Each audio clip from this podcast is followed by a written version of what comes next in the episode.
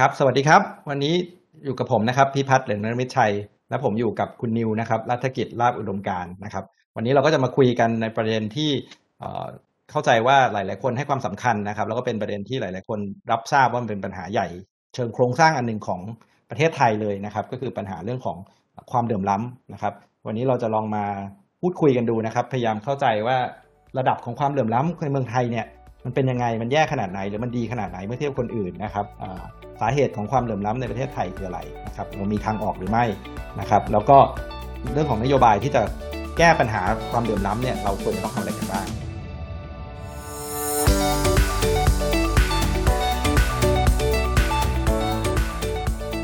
Macro Talks คุยประเด็นเศรษฐกิจไม่ตกเทรนด์กับ KKP Research สวัสดีครับ นิว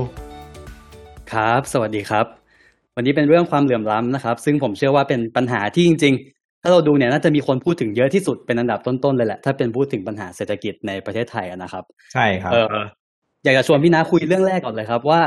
จริง ๆ เวลาเราพูดถึงประเด็นความเหลื่อมล้ำเนะครับ เราจะเห็นว่าจริงๆก็มีหลาย ๆคนนะครับ ที่บอกว่าความเหลื่อมล้ำเนี่ยก็ไม่น่าจะเป็นปัญหานะครับ เพราะว่าเราคงไม่ได้จะสามารถที่จะสร้างสังคมที่ทุกคนเท่าเทียมกันหมดร้อยเปอร์เซ็นเนี่ย มันไม่น่าจะเป็นไปได้นะครับหมายความว่าทุกคนรายได้เท่ากันหมดเนี่ยเราคิดว่าเอ้ยมันคงทำขนาดนั้นไม่ได้ เพราะฉะนั้นมันก็เป็นเรื่องปกติอยู่แล้วหรือเปล่าครับที่สังคมเนี่ยน่าจะต้องมีความเหลื่อมล้ำอยู่ในระดับหนึ่งครับก็จริงๆ คงไม่มีตัวเลขตายตัวนะครับ แต่ว่าอย่างที่เมื่อกี้เราคุยกันนะครับว่าสังคมในอุดมคติเนี่ยที่ทุกคนมีรายได้เท่ากัน หรือมีสถานะเท่ากันเนี่ยมันคงเกิดขึ้นไม่ได้นะครับ เพราะส่วนหนึ่งเนี่ยจริง ๆ แล้วในประวัติศาสตร์เศรษฐกิจโลกเนี่ยเราได้ พยายามกันแล้วใช่ไหมฮะถ้าเกิดเราดูเนี่ยมันก็มีความพยายามไประบอบคอมมิวนิสต์ไประบอบสังคมนิยมอะไรต่างๆ เนี่ยแล้วก็ค้นพบแล้วว่ามันก็มีจุดด้อยอะไรบ้างที่ทำให้เศรษฐกิจเนี่ยมันอาจจะไม่ได้ไปตามศักยภาพของมันนะแล้วสุดท้ายเนี่ยเราก็เข้าใจว่าระบอบที่ หลายหลายประเทศรวมถึงประเทศไทยเลือกที่จะใช้ในทุกวันนี้นะครับ ก็คือการใช้ระบอบประชาธิปไตยบวกด้วยระบบเศรษฐกิจแบบทุนนิยมใช่ไหมครับระบบของทุนนิยมโดยทั่วไปเนี่ยก็คือกำหนดเอาไว้ว่าใครที่มีความสามารถมากกว่า ใครที่สามารถที่จะผลิตหรือว่าแข่งขันได้ดีกว่าเนี่ยก็ จะได้รายได้แล้วก็ได้ส่วนแบ่งเยอะขึ้นใช่ไหมครับนั่นก็คือพูดง่ายๆคือใครใครเก่งกว่าก็ได้ส่วนนั้นไปเพราะฉะนั้นตรงนี้มันก็เลยกลายเป็นประเด็นว่าจะให้ทำให้มันไม่มีความเหลื่อมล้ำเลยเนี่ยคงเป็นไปไม่ได้ เพราะว่าความเหลื่อมล้ำเนี่ยเป็นเหมือนแรงจูงใจอันหนึ่งใช่ไหมครับที่จะทำให้คนเนี่ยพยายามที่จะ improve ตัวเอง แล้วก็ทำให้มีความสามารถมากขึ้นเรื่อยๆ แล้วก็ผลักดันทำให้เกิดมีการพัฒนาการทางทางทางเศรษฐกิจนะครับ แต่ว่า อย่างที่เราเห็นกันนะครับว่าผลข้างเคียงนะครับ อันหนึ่งก็คือถ้ามันเป็นอย่างนั้นไปเรื่อยๆ แล้วปล่อยให้ระบบการแข่งขันเนี่ยมันแข่งขันโดยไม่เป็นธรรมนะครับ มันก็จะทำให้เกิดความเหลื่อมล้ำใช่ไหมครับงั้นถามว่าความเหลื่อมล้ำตรงไหนที่จะ ทำให้เอ่อคนสังคมอยู่ไม่ได้หรือตรงไหนที่สังคมรับไม่ได้เนี่ยผมคิดว่าอาจจะมี 2 ประเด็นใหญ่ๆนะครับประเด็นที่1เนี่ยอาจจะเป็นเรื่องของการแบ่งใช่ไหมครับเพราะว่าถ้าดูในแง่ของระบอบเศรษฐกิจเนี่ยมันก็คือการที่เราผลิตอะไรสักอย่างใช่ไหมครับซึ่งการผลิตอะไรสักอย่างเนี่ยก็ต้องใช้ทรัพยากร ซึ่งอาจจะใช้ทั้งทุนทั้งแรงงานทั้งที่ดิน อันนี้มองในแง่ของคอนเซปต์เศรษฐศาสตร์เลยใช่ไหมครับแต่ถ้ามันมีครับกระบวนการอะไรก็ตามเนี่ยที่มาทำให้การแบ่งเนี่ยมันไม่เป็นธรรมใช่ไหมฮะเช่นเอ่อ แรงงานเนี่ยรู้สึกว่าเอ๊ะเขาเนี่ยช่วยเอ่อ contribute ให้กับการผลิตเยอะ แต่ทำไมได้ส่วนแบ่งน้อยเหลือเกินทำไมเจ้าของทุนไม่ได้ทำอะไรเลยเอาเอาเงินมาวางอย่างเดียว แต่ได้ส่วนแบ่งเยอะเหลือเกินนะฮะเริ่มเริ่มมีความไม่เป็นธรรมตรงนั้นเนี่ยแล้วโดยเฉพาะยิ่งถ้ามันมีตัวกลไกอะไรของรัฐใช่ไหมครับที่ยิ่งไปทำให้การแบ่งสรรเนี่ยมันมีความไม่เป็นธรรมเพิ่มมากขึ้นนะครับ อันนั้นก็อาจจะเป็นจุดหนึ่งที่อาจจะทำให้คนอาจจะรับไม่ได้ใช่ไหมฮะ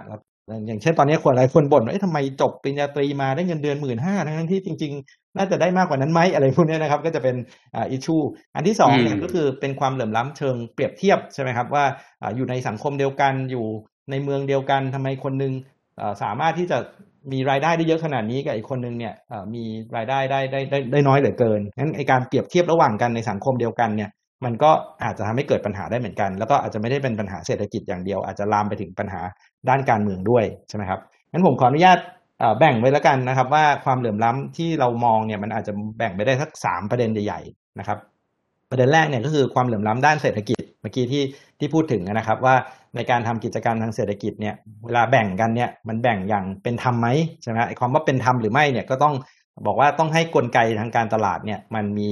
market failure หรือมันมีกลไกอะไรที่ที่ทำให้ตลาดมันไม่สามารถ work อย่างสมบูรณ์หรือไม่ใช่ไหมครับ เช่น ถ้ามันมีเจ้าของกิจการรายใหญ่เนี่ยเข้าถึงรัฐนะครับแล้วออกนโยบายมากีดกันการแข่งขันทำให้รายเล็กเนี่ยไม่สามารถแข่งขันได้ใช่ไหมฮะหรือว่านายจ้างมีอำนาจเหนือตลาดแรงงานทำให้ลูกจ้างเนี่ยไม่สามารถมีแรงในการเจรจาให้ขึ้นขึ้นขึ้นค่าจ้างได้นั่นก็จะเป็นประเด็น ประเด็นที่2เนี่ยคือความเหลื่อมล้ำด้านโอกาสใช่ไหมครับ เพราะว่าอย่างที่เราเห็นนะครับว่าทุกคนเนี่ยไม่ได้เกิดมาในครอบครัวเดียวกัน ไม่ได้เกิดมาในพื้นที่หรือจังหวัดเดียวกัน แล้วสิ่งที่เราเห็นหลาย ๆ ครั้งเนี่ยก็คือคนเนี่ยนะฮะเลือกที่เกิดผิดเนี่ยนะชีวิตเปลี่ยนใช่ไหมอย่างเห็นคนไหนเนี่ยเกิดในกรุงเทพนะเข้าโรงเรียนดีๆ ก็มีโอกาสที่จะไปเรียนโรงเรียนดีๆ ต่อไปเรื่อยๆ แล้วก็มีโอกาสทำงานดีๆ แต่ใครเกิดในต่างจังหวัดนะครับ ถ้าบริการ ภาครัฐเนี่ยมันไม่มีความเท่าเทียมนะครับ โอกาสที่คนที่เกิดต่างจังหวัดเนี่ยนะครับจะไต่เต้าขึ้นมาตามบันไดของสังคมเนี่ยมันก็จะยากขึ้นเรื่อยๆนะครับงั้นเรื่องของความเหลื่อมล้ำด้านการเข้าถึงโอกาสเนี่ยก็จะเป็นประเด็นที่สำคัญ แล้วสุดท้ายเนี่ยก็คือประเด็นเรื่องความความเหลื่อมล้ำด้านการเมืองเหมือนกันนะครับเพราะสุดท้ายก็ต้องยอมรับว่าทรัพยากรของรัฐเนี่ยก็เป็นจุดที่แบ่งสรรนะครับทรัพยากรแล้วก็สร้างความเจริญในแต่ละพื้นที่ ถ้าเกิดแต่ละคนเนี่ย ไม่มีความเท่าเทียมกันด้นการเมือง ก็อาจจะยิ่งทำให้ความเหลื่อมล้ำในสังคมเนี่ยมันมีความรุนแรงเพิ่มมากขึ้นใช่ไหมครับครับเพราะฉะนั้นผมพอจะสรุปภาพรวมๆแบบนี้ได้ไหมครับ ว่าจริงๆความเหลื่อมล้ำที่มันสูงเนี่ยจริงๆอาจจะไม่ได้วัดที่ว่าระดับไหนที่มันเป็นปัญหาจริง ๆ แต่ว่า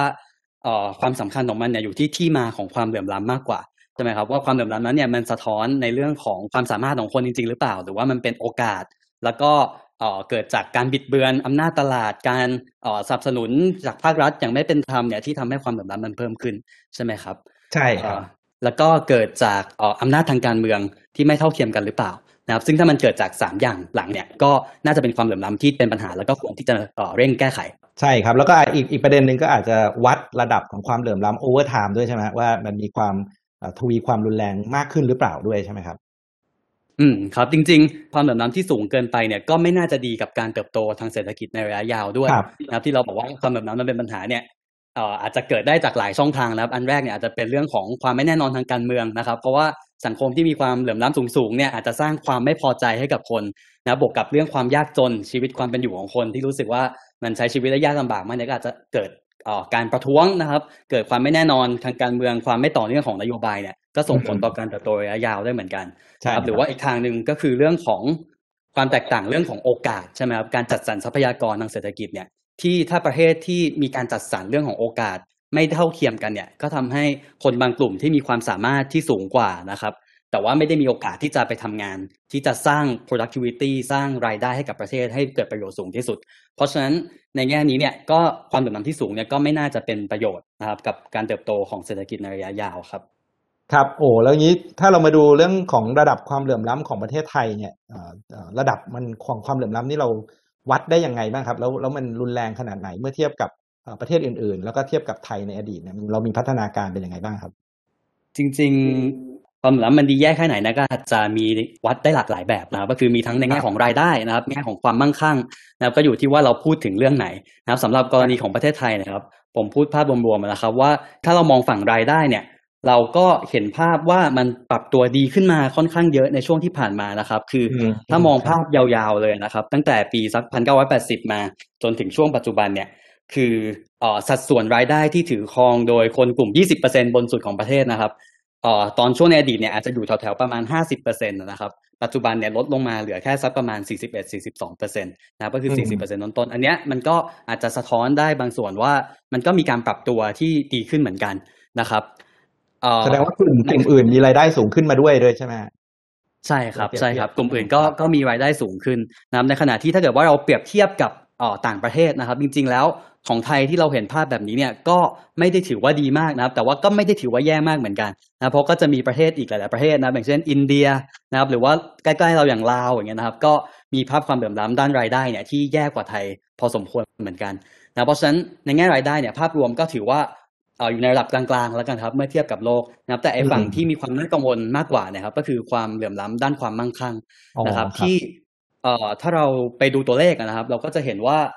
ไทยเนี่ยถือว่าอยู่ในอันดับต้นๆของโลกนะครับอันนี้เนี่ยอาจจะมีปัญหาเรื่องสแตทนิดนึงนะครับ ตัวเลขนิดนึงเดี๋ยวอาจจะให้พี่ณเสริมนะครับ แต่ว่าอย่างน้อยเนี่ยเราเห็นว่าตัวเลขที่มันแสดงออกมานะครับคือกลุ่มคนรวยที่สุด 10%ของประเทศเนี่ยซื้อครองทรัพย์สินเนี่ยมากถึง 77%นะครับซึ่งซึ่งถือว่าอยู่ในระดับที่สูงมาก นะครับ แล้วมากไปกว่านั้นนะครับ คือถ้าเราดูอัตราการเติบโตของมันนะครับ ในช่วง 10 ปีล่าสุดเนี่ยคือเพิ่มขึ้นเร็วมากนะครับคือสัดส่วนเนี่ยมันเอ่อของความมั่งคั่งเนี่ยมันกลายว่าไปอยู่ที่คนกลุ่มที่รวยที่สุด 1%ของประเทศเนี่ยเอ่อ10% 1%ของประเทศเนี่ยมันเพิ่มขึ้นค่อนข้างเร็วนะเพราะฉะนั้นผมว่าอันเนี้ยเป็นเป็นปัญหาที่ก็น่ากังวลเหมือนกันนะครับ โดยเฉพาะเอ่อฝั่งความมั่งคั่งอะครับ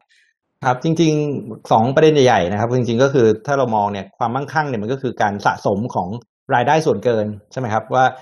ถ้าเรามีรายได้เยอะกว่ารายจ่ายเยอะๆเราก็มีเงินออมเงินออมสะสมไปเรื่อยๆคือความมั่งคั่งใช่ไหมครับงั้นถ้าเกิดเรามีความเหลื่อมล้ำตั้งแต่รายได้อยู่แล้วเนี่ยนะครับหมายความว่าคนที่มีรายได้น้อยๆเนี่ยก็ไม่พอกิน กลุ่มนี้ก็จะเป็นกลุ่มที่สะสมหนี้แทนที่จะสะสม ความมั่งคั่งใช่ไหมก็จะมีกลุ่มบนนี่แหละ ที่สร้างรายได้มากกว่าค่าใช้จ่าย ก็จะเป็นสะสมรายได้เงินออมไปเรื่อยๆ แล้วความมั่งคั่งงั้นถ้าเกิดมีความเหลื่อมล้ำใช่ไหมแล้วคนรวยก็รวยเอารวยเอานะคนจนก็จนเอาจนเอาเนี่ยนะครับผลมันที่จะเห็นก็คือ ถ้าเห็นความเหลื่อมล้ำทางด้านรายได้ว่าแย่แล้วเนี่ยความเหลื่อมล้ำทางด้านความมั่งคั่งเนี่ยมันจะต้องแย่ลงไปอีกใช่ไหมครับถ้าเราไม่มีกระบวนการมากระจายความมั่งคั่งออกมา ประเด็นที่สองเนี่ยก็คือว่าถ้าเกิดเราดูเนี่ยนะครับก็คือ ส่วนหนึ่งที่เราเห็นเนี่ยก็คือคนไหนที่นะครับมีความมั่งคั่งสะสมในช่วงที่ผ่านมานะครับ แล้วเป็นช่วงในช่วงที่อัตราดอกเบี้ยเนี่ยมันปรับลดลงก็ทำให้ราคาสินทรัพย์หลาย ๆ อย่างเนี่ยมันปรับสูงขึ้นนะครับเงินออมของเขาเนี่ยก็มีผลตอบแทนที่สูงขึ้นไปอีกนะครับ เมื่อเทียบกับกลุ่มคนที่ไม่มีความมั่งคั่งนะครับอ่าอย่างเราดูง่าย ๆ อย่างเช่นตลาดหุ้นทั้งข้างในข้างนอกเนี่ยมันโตเร็วกว่า GDP มหาศาลเลยนะครับงั้นจะบอกว่ารายได้ของคนก็โตเนี่ยนะครับแต่ว่าถ้าใครมีความมั่งคั่งแล้วเอาไปลงทุนเนี่ยในช่วงที่ผ่านมาเนี่ย ก็มีผลตอบแทนสูงขึ้นไปอีกงั้นความเหลื่อมล้ำในแง่ของความมั่งคั่งก็ยิ่งเพิ่มขึ้นไปอีกครับ อืมครับ เพราะฉะนั้นผมว่าจริงๆถ้าเราดูแค่ไอ้ตัวเลขสองตัวที่ที่ว่ามาเนี่ยครับผมว่าเอ่อโดยเฉพาะฝั่งความมั่งคั่งที่เราเห็นเนี่ยผมว่าอาการนะครับของความเหลื่อมล้ำในประเทศไทยที่มันส่งสัญญาณมาจากข้อมูลทางสถิติเนี่ย มันก็ค่อนข้างเห็นปัญหานะครับ ว่าประเทศไทยเนี่ยก็ถือว่าเป็นประเทศหนึ่งที่มีความเหลื่อมล้ำที่อยู่ในระดับสูงใช่ไหมครับ ซึ่งซึ่งเรื่องหนึ่งนะครับที่สำคัญเนี่ยก็คือว่าถ้าเราลองย้อนดูตัวเลขนะครับในช่วงที่ผ่านมานะครับว่าระดับรายได้ของคนแต่ละกลุ่มเนี่ยมันเปลี่ยนแปลงไปยังไงนะครับ เราจะเห็นว่าในช่วงสักเอ่อห้าปีหลังสุดเนี่ยเราก็เห็นภาพว่าความเหลื่อมล้ำเนี่ยมันปรับตัวแย่ลงมาอีกรอบหนึ่งนะครับก็คือว่ากลุ่มคนที่อยู่ในระดับรายได้สูงๆเนี่ยรายได้เขาเนี่ยเพิ่มขึ้นได้เร็วนะครับในขณะที่กลุ่มคนรายได้ที่ต่ำเนี่ยคือรายได้เนี่ยสามารถเพิ่มขึ้นได้ช้ากว่า นะครับ ซึ่งภาพตรงนี้เนี่ยมันสะท้อนว่าออการเติบโตของเศรษฐกิจเนี่ยมันกระจุกตัวอยู่กับเฉพาะคนรวยนะครับ อันนี้ออผมคิดว่าเหตุผลหลักๆสำคัญอันหนึงคือเรื่องออราคาสินค้าเกษตรใช่ไหมครับพี่นัทใช่ครับผมก็มีมีสองสองเรื่องเลยนะครับ ถ้าเกิดเราดูสินค้าเกษตรก็เป็นประเด็นหนึ่งนะครับ เราเป็นประเทศที่มียังคนยังอยู่ในแรงงานเนี่ยนะครับยังอยู่ในภาคเกษตรเนี่ยค่อนข้างเยอะนะครับอย่างน้อยเอาออกมาตั้งเยอะแล้วนะแต่เดินคือประมาณสักห้าหกสิบเปอร์เซ็นตอนนี้เหลือสักสามสิบเปอร์เซ็นแต่ว่า สามสิบเปอร์เซ็นเนี่ยเป็นกลุ่มที่ generate GDP เนี่ยแค่สักเจ็ดเปอร์เซ็นต์เท่านั้นเองนั่นแสดงว่าคนกลุ่มนี้โดยเปรียบเทียบแล้วเนี่ยนะครับก็อาจจะบอกว่ามีรายได้ต่อหัวเนี่ยต่ำกว่าแรงงานที่อยู่ในภาคอื่นๆ เช่น ภาคอุตสาหกรรมหรือว่าภาคบริการใช่ไหมครับ ซึ่งบอกว่ารายได้ต่อหัวน้อยอยู่แล้วนะครับ ในช่วง5ถึง10 ปีที่ผ่านมาเนี่ยเรายังเป็นช่วงที่ราคาสินค้าเกษตรตกต่ำอีกนะครับ ก็ยิ่งกระทบทำให้รายได้ของเขาเนี่ยนะครับก็ไม่ค่อยโตนะครับ ประเด็นที่สองเนี่ยนะครับถ้าเราไปดูแรงงานโดยรวมเนี่ยนะครับเราก็จะเห็นว่าค่าแรงโดยเฉลี่ยของแรงงานในเศรษฐกิจไทยเนี่ยนะครับ ตั้งแต่ยกแรงงานขั้นต่ำขึ้นมาเป็น 300 บาทนะครับหลังจากนั้นเนี่ยก็ไม่ได้มีการปรับค่าจ้างแรงงานแบบอะไรเยอะๆอีกเลยนะครับตั้งแต่ตอนนั้นงั้นแรงงานเฉลี่ยของทั้งเศรษฐกิจไทยเนี่ยก็ยังอยู่แถวๆนั้นโตขึ้นมาค่อนข้างน้อยนะครับแล้วก็โตขึ้นมาในสัดส่วนที่น้อยเมื่อเทียบกับ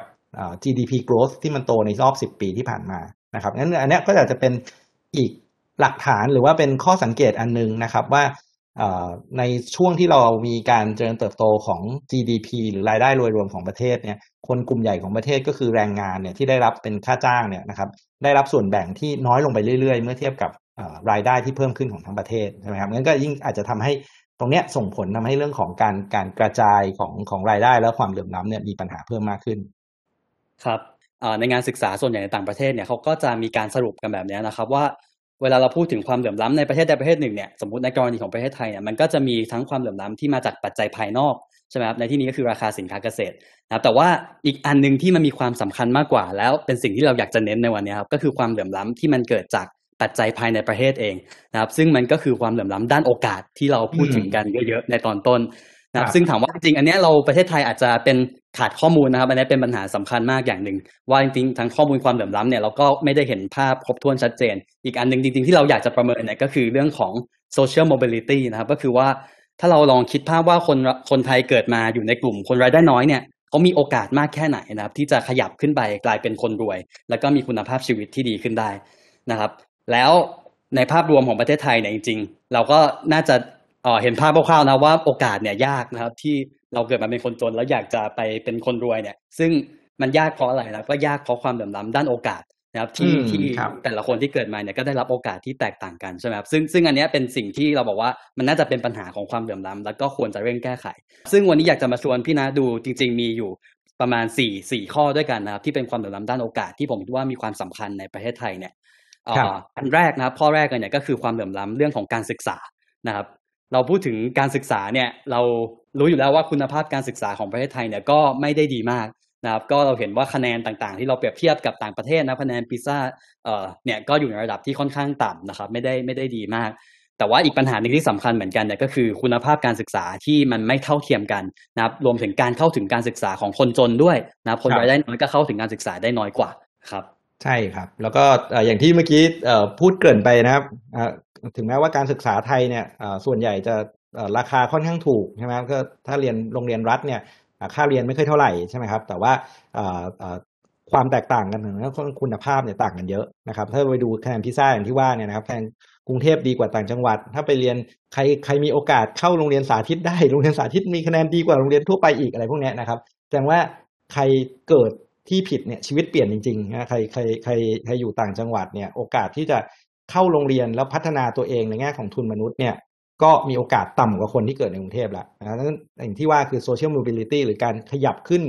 ของอบันไดทางสังคมเนี่ยมันก็ยิ่งยากไปขึ้นไปอีกนะครับนั้นตรงนี้ถ้ารัฐสามารถที่ทำให้คุณภาพมันใกล้เคียงหรือว่ามันดีขึ้นให้มันเท่าเทียมกันเนี่ยนะครับก็ตรงนั้นก็จะเป็นตัวหนึ่งที่ช่วย ถ้ามองไปในอนาคตเนี่ยนะครับผมคิดว่ายิ่งมีปัญหาใหญ่กว่านั้นอีกนะครับ ถ้าเกิดเราดูเนี่ยถ้าใครที่มีความสามารถในการจ่ายเพิ่มขึ้นเนี่ยนะครับ ตอนนี้ก็ไปเรียนโรงเรียนอินเตอร์มีความสามารถในการไต่บันไดขึ้นไปอีก ไปหาสถาบันการศึกษาที่มีคุณภาพระดับโลกได้อีกใช่ไหมครับนั้นกลายเป็นว่าปัญหาอืมตอนเนี้ยความเหลื่อมล้ำมันจะยิ่งมากขึ้นไปอีก ว่าใครมีเงินมีความสามารถในการเข้าไปถึงเนี่ยนะครับ ก็สามารถได้การศึกษาดีๆ แต่ว่า คนจนคนที่มีด้อยโอกาสตรงนี้นะครับ โอกาสที่จะได้รับการพัฒนาผ่านการศึกษาที่ดีเนี่ยก็จะมีโอกาสน้อยลงไปเออจริง ๆ การเข้าถึงการศึกษาที่มันแตกต่างอย่างเงี้ยผมว่ามันก็ไม่ได้จบแค่ออตัวการศึกษาใช่ไหมครับจริงๆมันก็ต่อเนื่องไปถึงการทำงานด้วยเลยถูกต้องไหมครับว่า คนรวยนะครับเข้าถึงการศึกษาได้เข้าถึงการศึกษาคุณภาพดีเนี่ยแนวโน้มจบออกมาเนี่ยก็ได้งานที่มีรายได้สูงกว่านะครับก็ทำให้อีกฝั่งหนึ่งคนจนอาจจะเข้าถึงการศึกษาไม่ได้ หรือเข้าถึงได้ก็เป็นคุณภาพที่ไม่ได้ดีมากนะครับ ก็ทำให้จบออกมาเนี่ยก็มีแนวโน้มที่จะได้รับรายได้ที่ต่ำกว่าไปด้วยนะครับครับเพราะฉะนั้นผมว่าความเหลื่อมล้ำด้านโอกาสส่วนเนี้ยค่อนข้างชัดเจนมากนะครับ ว่าตั้งแต่เราเกิดมาในประเทศไทยเนี่ยเราก็ไม่ได้รับโอกาสที่เท่าเทียมกันแล้ว อันนี้เป็นเรื่องสำคัญมากนะครับที่รัฐอาจจะต้องเอ่อ จริงๆ ไม่ใช่การเพิ่มงบประมาณนะ เพราะจริงๆ ถ้าเราดูตัวเลขงบประมาณรายจ่ายภาครัฐด้านการศึกษาเนี่ยของไทยก็ถือว่าค่อนข้างสูงนะครับเป็นเปอร์เซ็นต์เทียบกับ GDP เนี่ยอาจจะอยู่ที่เรื่องของประสิทธิภาพของการใช้คุณภาพของนโยบายความต่อเนื่องของนโยบายนะครับ ว่าเราจะทำยังไงเพื่อที่จะพัฒนาการศึกษาให้มันมีคุณภาพที่สูงขึ้นมาได้โอ้ครับคุยประเด็นนี้เดี๋ยวยาวเลยครับ มีอีกเยอะเลยฮะโอเคครับนะครับโอเคงั้นงั้นงั้นไปประเด็นที่สองเลยนะครับ ข้อที่สองครับต่อจากการศึกษาเลยเนี่ยก็คือเรื่องของเวลาเราจบออกมาแล้วมาทำงานนะครับ จริงๆเราพูดแล้วจบออกมาแล้วมาทำงานเนี่ยอย่างที่พี่นาเกินไปตอนต้นแล้วแหละนะครับ ว่าสิ่งที่คนบ่นกันเยอะมากเลยเนี่ยก็คือเรารู้สึกว่าเงินเดือนแค่หมื่นห้าพันบาทนะครับจบปริญญาตรีเนี่ยมันไม่พอที่จะใช้จ่ายในชีวิตประจำวันนะครับบวกกับทำงานไปหมื่นห้าพันครับเอ่ออยู่ไปเรื่อยแต่ละปีแต่ละปีเนี่ยเขาก็รู้สึกว่าเงินเนี่ยก็แทบที่จะไม่ได้เพิ่มขึ้นเลยนะคือค่าแรงเราก็โตขึ้นช้ามากนะครับก็สอดคล้องกับข้อมูลสถิติต่างๆ ที่เราเห็นเนี่ย อันนี้พี่นายคิดว่ามีสาเหตุมาจากอะไรบ้างครับ ครับคือถ้าเกิดมองภาพใหญ่เนี่ยครับถ้าเกิดมองในแง่ของหลักเศรษฐศาสตร์จริง ๆ เนี่ยเงินเงินเดือนหรือค่าจ้างเนี่ยมันควรจะสะท้อนสิ่งที่แรงงานเนี่ยคอนทิบิวให้กับภาคการผลิตใช่ไหมครับว่าเราเนี่ยมีส่วนช่วยนะครับหรือมีมูลค่าขนาดไหนในกระบวนการผลิตแต่ว่าถ้าเกิดเงินเดือนมันต่ำแล้วเราไม่พอใช้เนี่ยผมคิดว่ามันอาจจะมีสองเรื่องใหญ่ ๆ ด้วยกัน อันที่หนึ่งก็คือประสิทธิภาพของแรงงาน ในประเทศเนี่ยมันอาจจะไม่ดีพอโดยโดยโดยโดยภาพรวมใช่ไหมครับดังว่าเรื่องของการลงทุนเรื่องของการใช้เทคโนโลยีเข้ามาเกี่ยวข้องเพื่อจะเพิ่มประสิทธิภาพของแรงงานเนี่ยโดยโดยภาพรวมโดยภาพเฉลี่ยนะครับ อาจจะยังไม่ยังไม่ดีเพียงพอนะครับ อันที่สองเนี่ยมันอาจจะสะท้อนได้เหมือนกันว่าแรงงานเนี่ยนะครับมีความสามารถในการเจรจาเรื่องของค่าจ้างเนี่ยนะครับหรือมีอำนาจการต่อรองเนี่ยต่ำกว่านายจ้างหรือเปล่านะครับ อันที่สามเนี่ยก็อาจจะเป็นประเด็นเหมือนกันนะครับ ว่าเรา ถึงแม้ว่าประเทศไทยเนี่ยกำลังกำลังเข้าสู่ประเด็นของสังคมผู้สูงอายุใช่ไหมครับแรงงานเนี่ยกำลังลดลง แต่ว่าค่าจ้างมันไม่ได้เพิ่มขึ้นตามใช่ไหมครับแต่ถ้าเราดูประเทศอื่น ๆ อย่างที่เคยเจอปัญหาเดียวกันอย่างญี่ปุ่นอย่างเกาหลีอย่างไต้หวันเนี่ยนะครับพอเขาเริ่มเข้าสู่ภาวะแรงขาดแคลนแรงงานเนี่ยเราเห็นเลยว่าเขาอัปเกรดตัวเองเขาเพิ่มเรื่องของเทคโนโลยีเรื่องของอการผลิตอะไรต่างๆเนี่ยเพื่อจะเพิ่มประสิทธิภาพของแรงงานโดยรวมใช่ไหมฮะซึ่งอันนั้นมันก็ทำให้ค่าจ้างแรงงานโดยรวมเนี่ยมันสูงขึ้นใช่ไหมของไทยเนี่ยบังเอิญเราอาจจะใช้วิธีง่ายไปหน่อย เช่นนำเข้าแรงงานจากต่างด้าวอะไรต่างๆเนี่ยก็ทำให้แรงงานของแรงงานไร้ทักษะนะครับที่อยู่ข้างล่างเนี่ยนะครับถูกดึงเอาไว้ เพราะว่ามันมี supply ของแรงงานอื่นๆเนี่ยเข้ามาเพิ่มอีกใช่ไหมก็เลยกลายเป็นว่าดึงทำให้การกระจายของค่าจ้างแรงงานเนี่ยโดยเฉพาะยิ่งด้านล่างเนี่ยนะครับถูกดึงเอาไว้จากซัพพลายที่เข้ามาตลอดนะครับแล้วมันจะกลายไปว่า ทุกคนเนี่ยเริ่มที่หมื่นห้าแต่พอทำงานไปเรื่อยๆเนี่ยแรงงานของคนที่มีทักษะและเป็นที่ต้องการของตลาดแรงงานเนี่ยค่าจ้างมันก็เพิ่มขึ้นไปได้นั่นแปลว่ายิ่งเป็นภาพแบบนี้ก็เราก็ยิ่งเห็นแกลบนะครับของแรงงานที่มีทักษะหรือแรงงานที่มีทักษะที่ตลาดต้องการเนี่ยก็จะได้แรงงานสูงนะครับที่แรงงานเพิ่งเริ่มใหม่อย่างคนเพิ่งจบนะครับหรือว่าแรงงานไร้ทักษะแบบที่ใช้แรงงานเนี่ยนะครับก็ไม่สามารถที่จะเพิ่มแรงงานได้เพราะมันมี labor surplus เนี่ยไหลเข้ามาในในในในในเศรษฐกิจอยู่ตลอดเวลาใช่ไหมครับก็มีประเด็นพวกนี้อยู่ อืมครับอีกอันหนึ่งที่ที่ผมอยากจะชวนคุยเหมือนกันก็คือเรื่องของ อ่ออำนาจตลาดนะครับ แล้วก็การผูกขาดนะครับ ธุรกิจที่มีการผูกขาดในประเทศไทยเนี่ยผมว่าในภาพรวมเนี่ยเราน่าจะเห็นภาพว่าในประเทศไทยเนี่ยก็มีปัญหาเรื่องของการผูกขาดเนี่ยอยู่ในระดับที่ค่อนข้างสูงด้วยเหมือนกันนะครับเพราะว่าถ้าเราย้อนไปดูงานวิจัยนะของสถาบันวิจัยเศรษฐกิจป่วยนะครับ ซึ่งทำออกมาในปีที่แล้วเนี่ยนะครับ เราก็จะเห็นข้อมูลนะครับว่าในประเทศไทยเนี่ยบริษัทจำนวน 5 บริษัทนะครับมียอดขายเนี่ยครอบคลุมถึงประมาณ 46%น นะครับแล้วก็มีกำไรสัดส่วนกำไรเนี่ยครอบคลุมประมาณ 60%ของอ๋อกำไรทั้งหมดของทั้งตลาดนะครับถ้าเรามองในฝั่งธุรกิจอันนี้เนี่ยผมว่าอันนี้สะท้อนภาพค่อนข้างชัดว่าเราน่าจะมีธุรกิจที่ผูกขาดนะก็คือเป็นธุรกิจรายใหญ่เนี่ยที่มีอำนาจตลาดค่อนข้างเยอะนะครับซึ่งอันนี้มันน่าจะส่งผลที่ทำให้อ๋อแรงงานเนี่ยไม่มีอำนาจในการต่อรองในเรื่องของค่าแรงต่างๆนะครับ ที่ก็ทำให้เขาเนี่ยได้รับค่าแรงต่ำลงไปกว่าที่ควรจะเป็นด้วยใช่ไหมครับ ครับเรื่องการแข่งขันหลายๆคนชอบพูดถึงประเด็นอย่างเช่นผลิตเบียร์ใช่ไหมฮะว่าเอ๊ะทำไมเราถึงมีนโยบายที่ไม่ให้คนผลิตเป็นการเสรี คนอยากจะเป็นรายเล็กเนี่ยอยากจะผลิตเบียร์แข่งเนี่ยต้องไปบรูกันอยู่ที่กัมพูชาลาวออสเตรเลียแล้วนำเข้ามาขายในเมืองไทยใหม่ใช่ไหมครับอะไรอะไรพวกนี้ก็อาจจะเป็นตัวอย่างที่เห็นเหมือนกันว่าบางทีเงื่อนไขในการ regulate หรือว่าการดูแลอุตสาหกรรมเนี่ยนะครับ มันก็กลายเป็น มีบางอย่างที่มีผลมีผลข้างเคียงก็คือทำให้การแข่งขันเนี่ยมันไม่สามารถเดินได้จริงๆงั้นคนตัวเล็ก ๆ ซึ่งมีไอเดียมีความสามารถที่จะเข้ามาในตลาดเนี่ยก็ถูกกีดกันออกไป ก็ยิ่งทำให้ความเหลื่อมล้ำในแง่ของการเข้าถึงตลาดเนี่ยยิ่งมีมากขึ้นไปอีกใช่ไหมครับครับเพราะฉะนั้นผมว่าในภาพรวมเนี่ยเราก็บอกได้แหละนะครับว่าจริงๆค่าแรงที่ต่ำมันก็มีมีมาจากหลากหลายสาเหตุนะครับ ไม่ว่าจะเป็นด้านของ ผลิตภาพ productivity ของแรงงานที่ต่ำเอง หรือว่าในแง่ของการบิดเบือนกลไกตลาดบางอย่างจากอำนาจผูกขาดด้วยใช่ไหมครับก็ก็อาจจะเป็นปัญหาสำคัญที่จะต้องแก้ไขเหมือนกันนะคราวนี้มาถึงประเด็นที่ 3 เลยแล้วกันนะครับ ว่าในแง่ของสวัสดิการภาครัฐนะครับ และกลกลไกต่างๆ ในการลดความเหลื่อมล้ำเนี่ยในประเทศไทยเนี่ยยังถือว่าอยู่ในระดับที่ค่อนข้างน้อยนะครับ จริงๆเราก็ มีไปดูตัวเลขอินเด็กซ์ต่างๆ มาบ้างนะครับ ก็จะเห็นว่านโยบายภาษีที่เก็บภาษีไปเนี่ยไม่ได้ถูกนำมาใช้เพื่อลดความเหลื่อมล้ำเท่าไหร่สำหรับกรณีของประเทศไทยนะครับ อืมครับ ซึ่งอันนี้ก็เป็นเป็นปัญหาที่ที่สำคัญใช่ไหมครับ เพราะว่าเราก็กำลังเข้าสู่สังคมผู้สูงอายุก็จะมีคนที่เอ่อกำลังเข้าสู่วัยเกษียณเยอะขึ้นเรื่อยๆด้วยใช่ไหมครับครับ ซึ่งซึ่งอันนี้ผมว่าก็โยงไปถึงข้อสุดท้ายด้วยนะครับ ก็คือเป็นเป็นปัญหาเรื่องเอ่อความเหลื่อมล้ำในแง่ของอำนาจทางการเมืองนะครับ ความเหลื่อมล้ำในแง่ของอำนาจทางการเมืองเนี่ยก็ทำให้สิทธิเสียงในการที่จะแสดงออกแล้วก็ที่จะมีอิทธิพลมี Impact ต่อการกำหนดนโยบายของกลุ่มคนจนนะครับ กลุ่มคนรายได้น้อยเนี่ยที่มีแนวโน้มจะมีอำนาจทางการเมืองน้อยกว่าเนี่ยเขาก็อาจจะไม่ได้มีโอกาสมากนะครับ ในการที่จะได้รับเอ่อนโยบายที่จะมาแก้ไขปัญหาของเขาจริงๆนะครับ หนึ่งในนั้นเนี่ยก็คือเรื่องของสวัสดิการภาครัฐต่างๆใช่ไหมครับที่จะมาช่วยเหลือเขานะครับเอ่อ ซึ่งก็คิดว่าน่าจะเป็นปัญหาหนึ่งในปัญหาที่สำคัญที่สุดเลยนะครับ ที่ถ้าจะผลักดันให้นโยบายการแก้ไขความเหลื่อมล้ำต่างๆมันออกมาเนี่ย ก็น่าจะต้องมีการแก้ไขเรื่องของการเมืองเนี่ย เป็นส่วนสำคัญนะครับอาจจะต้องมี accountability ใช่ไหมครับ แล้วก็อาจจะต้องรับฟังเสียงส่วนใหญ่ของคนด้วยใช่ไหมครับ ว่าเอ่อการตัดสินเรื่องของนโยบายต่างๆ เนี่ยมันยึดโยงกับเอ่อเสียงส่วนใหญ่ของประเทศได้อย่างไรใช่ไหมครับใช่ครับ ซึ่งซึ่งปัจจุบันเนี่ยจริงๆตามรายงานของตัว World Competitiveness Report อะนะครับ ประเทศไทยเนี่ยเอ่อดูตัวเลขแล้วเนี่ยนะครับ จริง ๆ ทั้งในแง่ของเสรีภาพสื่อนะครับ ในแง่ของเสรีภาพด้านความปลอดภัยของประชาชนนะครับเอ่อด้านคอร์รัปชันเนี่ยเราอยู่ในระดับที่ค่อนข้างแย่หมดเลยนะครับ คือระดับอืมเอ่อไม่ค่อยดีนะไปค่อนไปทางท้ายๆของโลกนะคอร์รัปชันในไทยเนี่ยอันดับเราเนี่ยแย่กว่าประเทศใกล้ๆเราอย่างพวกอินโดนีเซีย เวียดนามมาเลเซียเนี่ยเราอยู่ในแรงค์ที่แย่กว่านะครับ ซึ่งซึ่งอันเนี้ยผมว่ามันสะท้อนภาพค่อนข้างชัดว่าเอ่อของเราเนี่ย เรื่องการเมืองเนี่ยน่าจะเป็นหนึ่งในปัญหาที่สำคัญจริง ๆ นะครับ อืมครับ แล้วก็ยิ่งถ้าเกิดเรามองไปข้างหน้าเนี่ยนะครับอย่างเรากำลังเจอช็อคขนาดใหญ่จากปัญหาโควิดเนี่ยนะครับ ก็ดูเหมือนว่ายิ่งจะทำให้ปัญหาความเหลื่อมล้ำเนี่ยมันทวีความรุนแรงมากขึ้นไปอีกใช่ไหมครับ เราเห็นว่าโควิด เข้ามากระแทกระบบเศรษฐกิจไทยเนี่ยที่ต้องบอกว่าแกนกลางของมันเลยใช่ไหมครับเพราะว่าเรากำลังบังคับว่าคนเนี่ยนะครับห้ามมาเจอกันห้ามมาอยู่ใกล้กันนะครับนั้นแปลว่าปัญหาคือว่าถ้าใครมีความสามารถในการ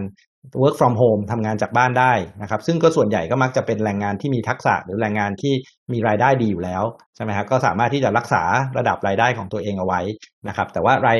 แรงงานที่ต้องทำงาน